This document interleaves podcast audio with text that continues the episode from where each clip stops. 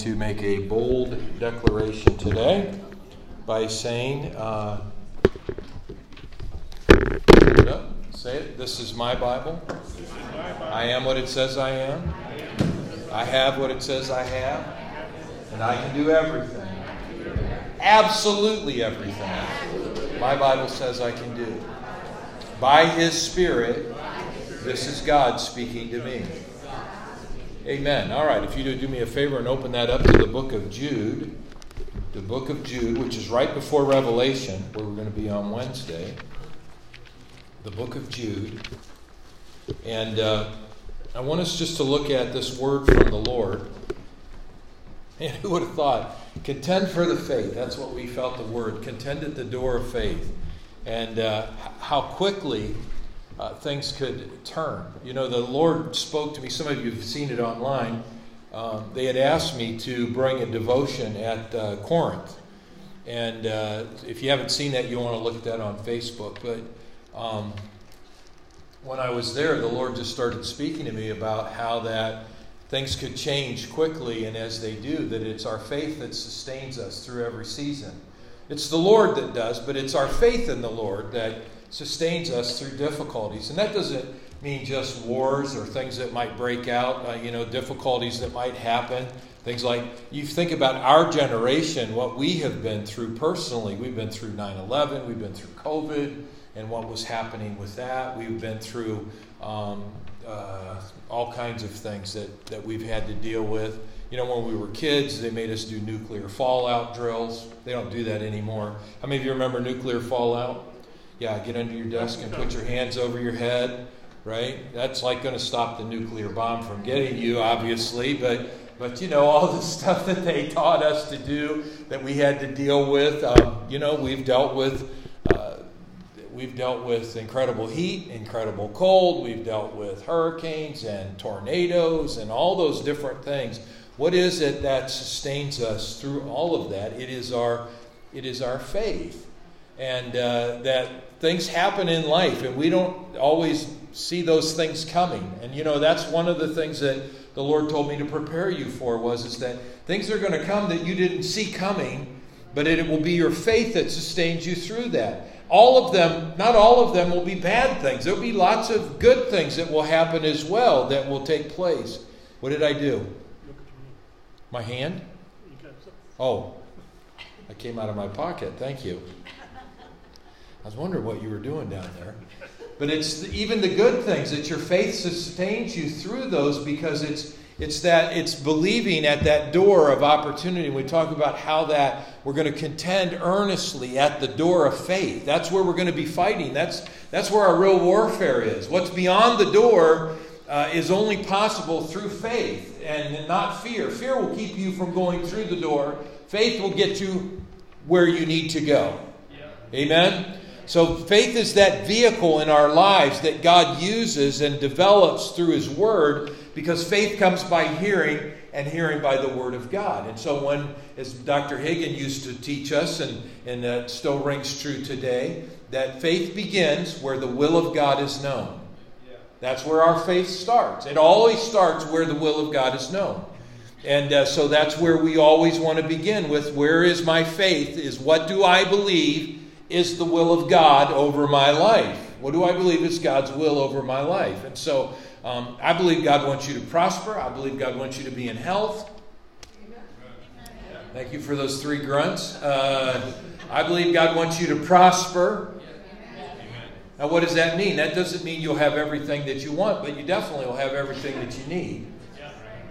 God wants you to prosper. The word prosper in Scripture that's used, it means to make it down the road. I believe you'll have all the resources you need to get where you need to go, where God is calling you to be. Yeah. Amen. Regardless of the economy, you'll have what you need. Amen. You're not going to have to buy 50 boxes of ramen noodles and hide them in your basement so you'll be able to make it to the end. Those will kill you all by themselves, all right? Just saying. But you know, the, the, God wants us to prosper. He wants us to be in health. He wants us to have good health in our bodies. Amen. He uses doctors to do that as well, but He wants us to be in good health, and He wants our soul to prosper. And Our health and our prosperity will all be determined as our soul is prospering, according to 3 John 2. So it's how we're prospering in our soul, in our mind, our will, and our emotions will determine how we are prospering physically in this world and in our health, in our physical health, so in, the, in our mental health as well. So when we talk about this passage in Jude 3, if you're there, say amen. amen.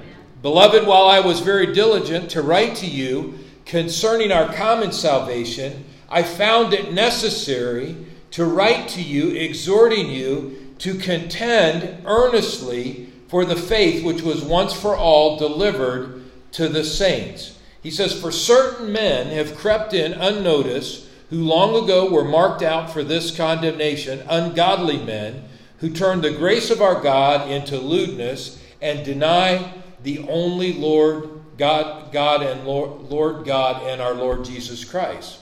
But I want to remind you, though you once knew this, that the Lord, having saved the people out of the land of Egypt, afterward destroyed those who did not believe, the angels who did not keep their proper domain. And then he begins to go in about Sodom and all this destruction that happens.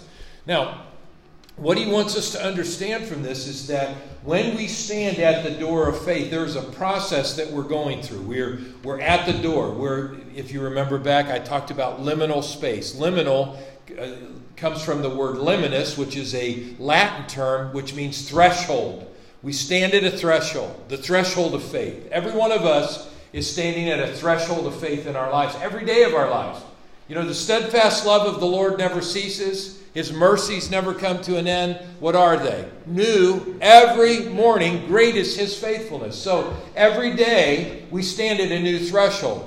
You say, well, yesterday was a really lame day. But it's a new day today. So what are you going to do?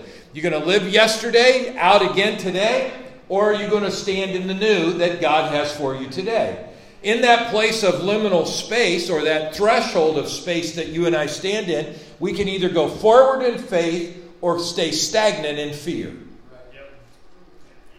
We go forward in faith or stay stagnant in fear. And uh, fear is a real thing, and it does. Think of the stagnation that it causes. You ever talk to somebody that's afraid to fly in an airplane? They don't fly on airplanes. So they're not going to go very far. Right? Because they're afraid of an airplane. They're afraid of what could happen, that the plane could, they're, they're afraid they could die on an airplane. Um, I battle at times claustrophobia. It was really funny because we went down in the catacombs in Alexandria. And uh, so you have to go down these stairs that just kind of wind down. It looks like a well and uh, you just keep going down, down, down. I kept thinking about Johnny Cash's song, you know, going down, down, down. Anyways, and uh, we just kept going down, and then we're way, way, way down underground, and the air is totally stagnant. I thought it'd be cooler, but it was not cooler. And we're all the way down underground, and then, you know, I'm tall, so the ceilings are lower, and I'm having to bend down to get in there, and there's people all around you. Well, let me just tell you, if you deal with claustrophobia at all, that is not a great environment to be in, okay? You feel like you're smothering in that environment. But I had to keep reminding myself see, if I'm going to enjoy where I'm at, I have to go forward in faith, not allow fear to rob me in the circumstance I'm in right now. Because there's all kinds of things that I can learn and see and do, but if I allow my fears to dictate the decisions that I make, then what's going to happen? I'm going to miss out on opportunity. And that's exactly what this year is it's a year of opportunity. It's a year of opportunity. And uh, you think about when, when, when everyone starts talking about the economy's bad, people don't think about well, what was it? What could I do? What could I do to advance? What could I do to prosper? What could I do? What new ideas could I come up with? You know, uh, back in 2008, you remember during the recession how bad that. Mean, it was a bad. It was a bad time. I mean, everybody was going through it, and the, our finances were struggling. Our church was struggling. Sharon and I, we were struggling, believing God. But you know, also in 2008, they released this, and it changed the world. The iPhone was created in 2008. So, you know, we don't typically think of that many of the great things that we deal with in life today that are inventive, came out of times of great difficulty that were going on in the world. Why? Because people were in faith and they were not in fear. Saying, well, we can't do that right now. Well, let's wait for an opportune time. I love this passage in the Bible, in the book of Ecclesiastes. It says, and it just kind of ties into what, you, what Dakota was sharing earlier. It says that if you observe the rain, if you observe the rain, and you observe the weather, you will not sow. You will not, you will not sow. Because you'll always, you ever done that? Like, we're going to go on a picnic tomorrow, and you look at the weather, I wonder what the weather's going to be like, and if they say, storm's coming, what do we do? We plan not to go. Right? And have we ever in the state of Michigan been told something was coming and it never came? Well, I'm just wondering, have we ever have we ever been told bad storms coming, lightning and rain and all this stuff? And so we cancel plans because we are observing something else instead of our dream. Instead of our dream of what we wanted to accomplish. And so uh, we can let that stagnate us and it can become a great difficulty. Jude writes this to by the Spirit of God to encourage the church that look, there are difficult things that are happening. There are people creeping in, there are people doing things, and as they're doing that, he says, I find it necessary to exhort, encourage you. You're going to have to fight for your faith. And so I believe we're not going to have to fight for Christianity. We're going to have to fight to keep our faith faith in healing, faith in, you know, we're going to have to keep our faith that God is with us no matter what, no matter how different. He said He'd never leave us, He would never forsake us. And I'm sure that you found that to be true already in your life, that there are things that are happening that you're just like, well, you know, I just believe that God is with me no matter what. God's going to help me. So, sharing all that is our word from the Lord. Now, I talked with you a couple of weeks ago a little bit about activating your faith and how to do that. I want you to go back to the book of Luke with me, Luke chapter 3. And I'm just doing a little bit of review, and then we'll go a little bit further. We're not going to get real far into this, but we'll go a little further. They boo me in the second service when I say I'm going to have to cut this short. And you guys cheer me, so I'm not real sure what that's all about. But, anyways, no, I'm just kidding. So, Luke chapter 3, and it's a, it's a passage that you're very familiar with, and it really is talking about when Jesus was baptized, all right? And it tells us that, you know, he did no miracles until after his baptism. And his faith was what got his purpose, his divine purpose, was activated, was activated after his baptism. And I want you to see this process of activation that took place. Now, he was always the Son of God, but he laid aside all of his Son of God privileges, obviously, according to the book of Philippians 2. But what happens here is, is that it says that when, verse 21, when all the people were baptized, it came to pass that Jesus also was baptized, and while he prayed, the heaven was open, and the Holy Spirit descended in bodily form like a dove upon him, and a voice came from heaven which said, You are my beloved Son, in you I am well pleased. And so we talked about the first two things, and I don't have time to go into all the detail of this, but number one, how important identity is in faith. How important identity is in faith. That if we do not understand our identity, we cannot understand our authority.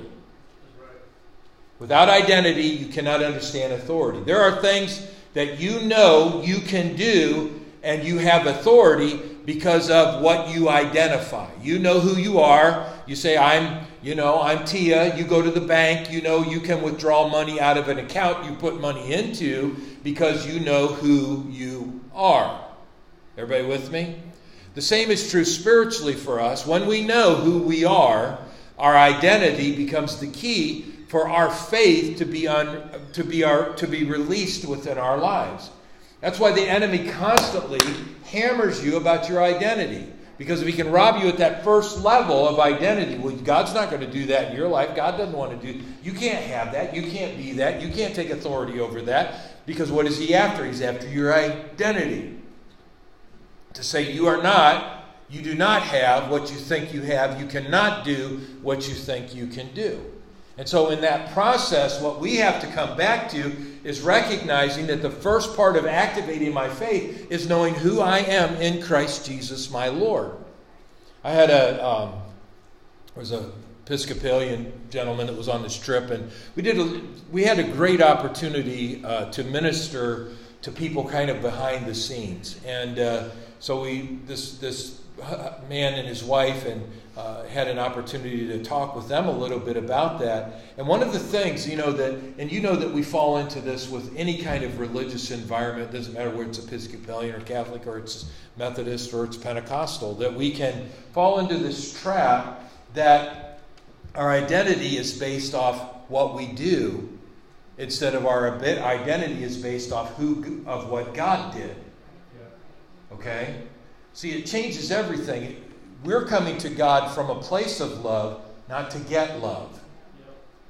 That changes everything for you and I. When we recognize that we're coming to God and we are fully accepted by God, that God wants us there with Him, and even though our brain may be saying, no, he doesn't, look how bad you were, look what you did, we're declaring the Word of God that says, I'm a new creation in Christ Jesus. Old things are passed away, and behold, all things have become new. That it actually it, it begins to lead us away from the wrong identification to the new identification.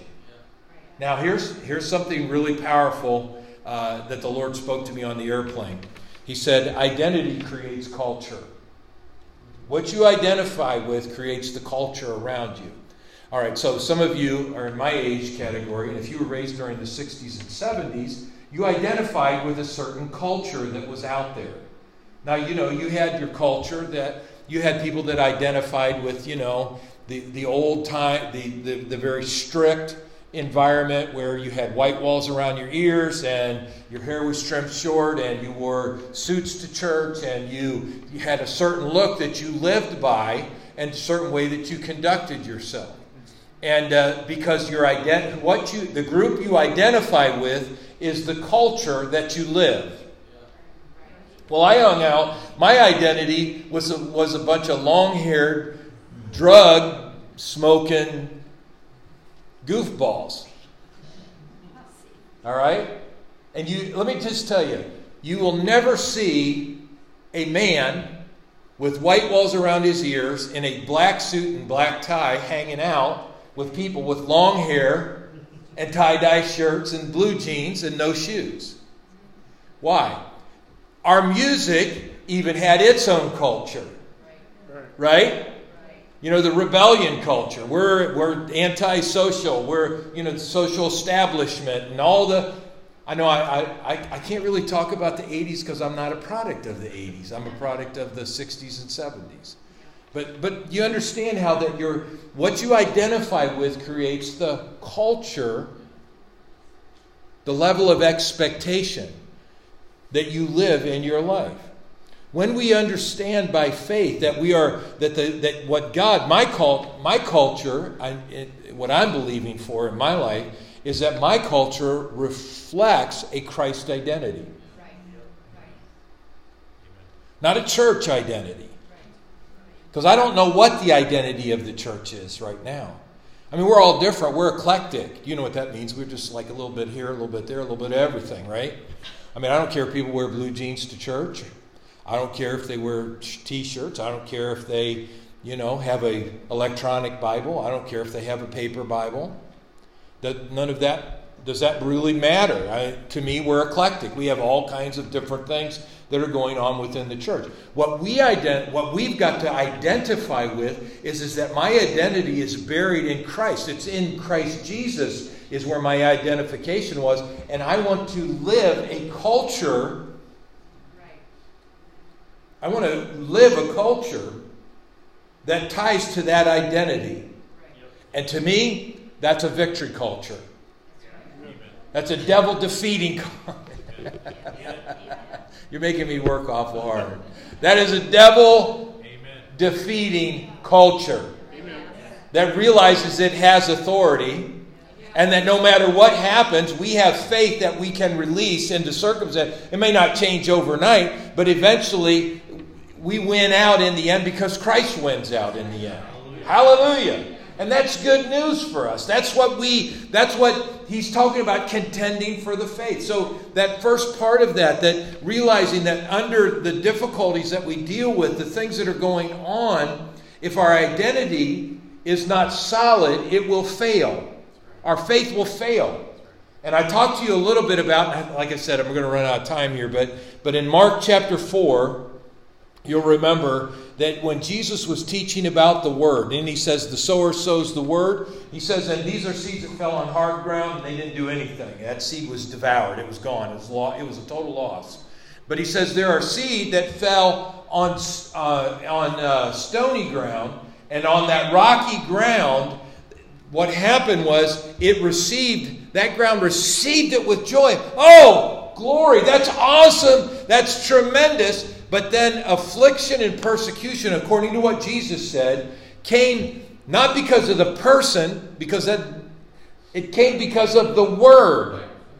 And as soon as that word became afflicted and persecuted, it withered away. It didn't last. It had no enduring power. Your faith will not last unless it's buried in an identity because that verse says to us in Mark 4 16 and 17, it says that they had no root in themselves.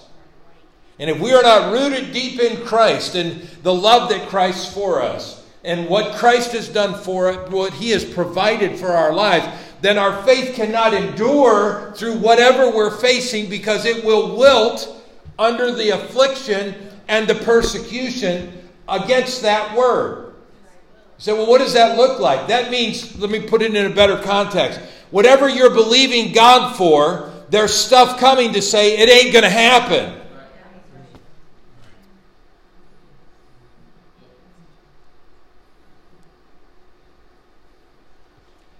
That's what it looks like. You're never going to get healthier. You're never going to get better. You're never going to get broke. Break free from poverty. You're never going to break free from being in debt. You're never ever, you know, this is what the enemy does, and that's the affliction and the persecution of the word that you hear in this church. And when you hear that word, the enemy wants to make sure it doesn't go too far. So he afflicts and persecutes that before it, because once that becomes rooted in deep inside of you, then your identity changes. And when your identity changes, you say, Look, I'm not putting up with this nonsense. This is going to change and I'm just going to rejoice until it does. That's good preaching, Pastor. Amen. Faith without, without identity fails under pressure. And this was something I shared this a couple weeks ago with you. This was something I had never heard about. I mean, I just didn't know that. I just thought, well, we just read what God said and we just believe. You know, I've kind of followed the, the Baptist philosophy. The Bible says it, I believe it, and that settles it. Well, that sounds great, but if your identity is not rooted in Christ and what He has done, and like I was sharing with this Episcopal brother, I said, look, it's not about what you do every week in church or what you're doing, it's about what Jesus did for you. This is the transformative power of God, is what Jesus, we don't come to God based off how good we have been, we come to God based off how good Christ has been. He said, You know, I've never heard it like that before. I said, Well, it's true. And he had a revelation. It was awesome. I mean, you, you saw the lights come on and how excited that was. So, and that was in Corinth, actually, where that happened. Now, look at this next part of this verse in 30, 20, um, in uh, chapter 3. You're my beloved Son.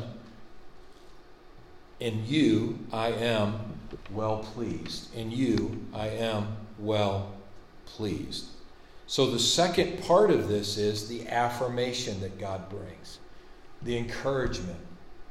Do you know that all the angels of heaven stand with you when you stand? Did you know the Father, Son, and Holy Spirit stand with you when you stand? Did you know that there's a great cloud of witnesses that stand with you while you stand? People like, if you read Hebrews, people like Abraham and people like Sarah, people uh, like Elijah, people that stand with you. Even people, and I love this in Hebrews, I don't have time to turn to it this morning, that stand with you that never even received the promise in their lifetime. You know, there are people that never saw the promise come to pass. Even Moses never really saw the promise come to pass. He only got to see it from the top of a mountain. But yet he still believed. Never let that change his faith at all. That affirmation in whom I am well pleased is to the recognition that I do not stand alone. You know, there are people in this church that stand with you. I stand with you. you. There are others that stand with you. I mean, I can't know everybody's need. Thank you. I'm not God. Thank God I'm not God. But you know, when people have needs and they're going through tough times, they need people to stand with them. They need to realize, and this is so important. Um, in fact, it's so important, I'm just going to stop with it this morning. They need to realize that even though you're going through difficulty, has nothing to do with whether God is pleased with you or not. And this is why Christians for years said, Something's going bad. What did I do wrong? God is not teaching you through bad stuff happening to your life. Now, you may make choices that bring bad things into your life. But, you know, look, when my kids were bad, I never took them out and said, Look, you've been bad today. I'm going to take your eyeballs from you and make you blind. Or I'm going to take your ear hearing from you. Or I'm going to give you cancer and kill you because you didn't obey me as a father. That is just absolute nonsense in whom I am well pleased. When we allow our lives, when we begin to base our lives off of our circumstances, we will always, always fail. Because that will always speak to us about that God is not pleased with us, and that's why this is happening. God is not pleased. And uh, I know we, you know, we've, we've we, we just, it's like the guy that came to our church. I was doing a funeral. I forget whose it was, but he, was my neighbor. I led his wife to the Lord and, and uh, was working on him. And he walked in and said, Well, I'm here today for this funeral, and the roof hasn't caved in on me yet, so I must be okay. See, that's the mentality of the natural man. God is so displeased with me that he might make the roof of the church fall on my head right? Because I'm such a bad person. And so, what I try to convey to him is that it's not about what you do, it's not about what you did, it's about what Christ did for you. God is not trying to punish us. There is a punishment coming. I'm not saying that that's not true, but it's not going to happen on this planet. That happens in the eternal judgment. But what you and I, what we are to have to understand in our faith is one, it's rooted in our identity, and second, it's rooted in that God is pleased with us.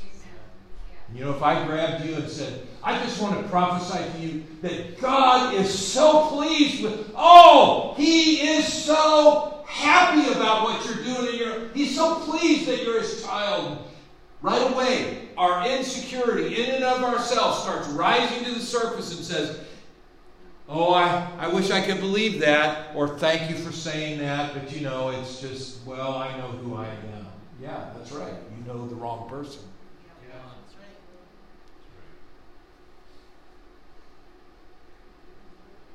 God accepts you and is pleased with you.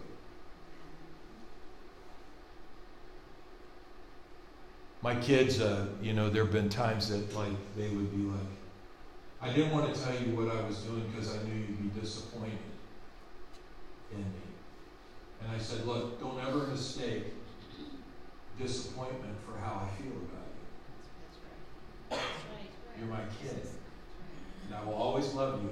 You can screw your whole life up. I'm still going to love you, and you're still my kid. Amen. I'm stuck with you. You're stuck with me. But you, you get my point? That they, they would, and we've all felt that way probably with our parents at one time. I don't want to tell them that I know they'll be disappointed. They'd just be so.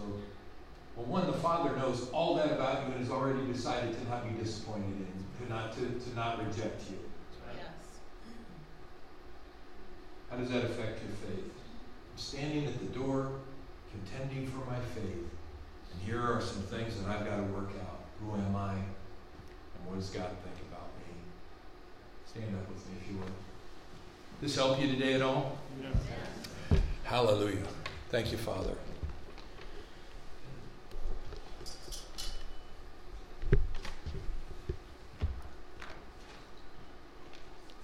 Father God, I pray this morning, Lord, I, I know that all of us in our lives that uh, we hear your truth, and it is definitely the truth that makes us free.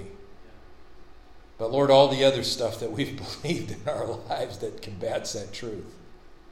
Things people have said to us, coaches have said to us, teachers have said to us, parents have said to us. And Lord, the stuff we've said to ourselves. Father God, I just know by your Holy Spirit that you're drawing us into a depth of who you are and what you have and what you want to do in our lives. Father, I pray for the one that's in a battle today. Lord, a real battle, battle for life, a battle for their family. That, Lord, they sense the great cloud of witnesses that stand with them for their family. And they sense, Lord God, that heaven is on, that heaven takes that serious, that you, Lord God, take that serious and stand with them.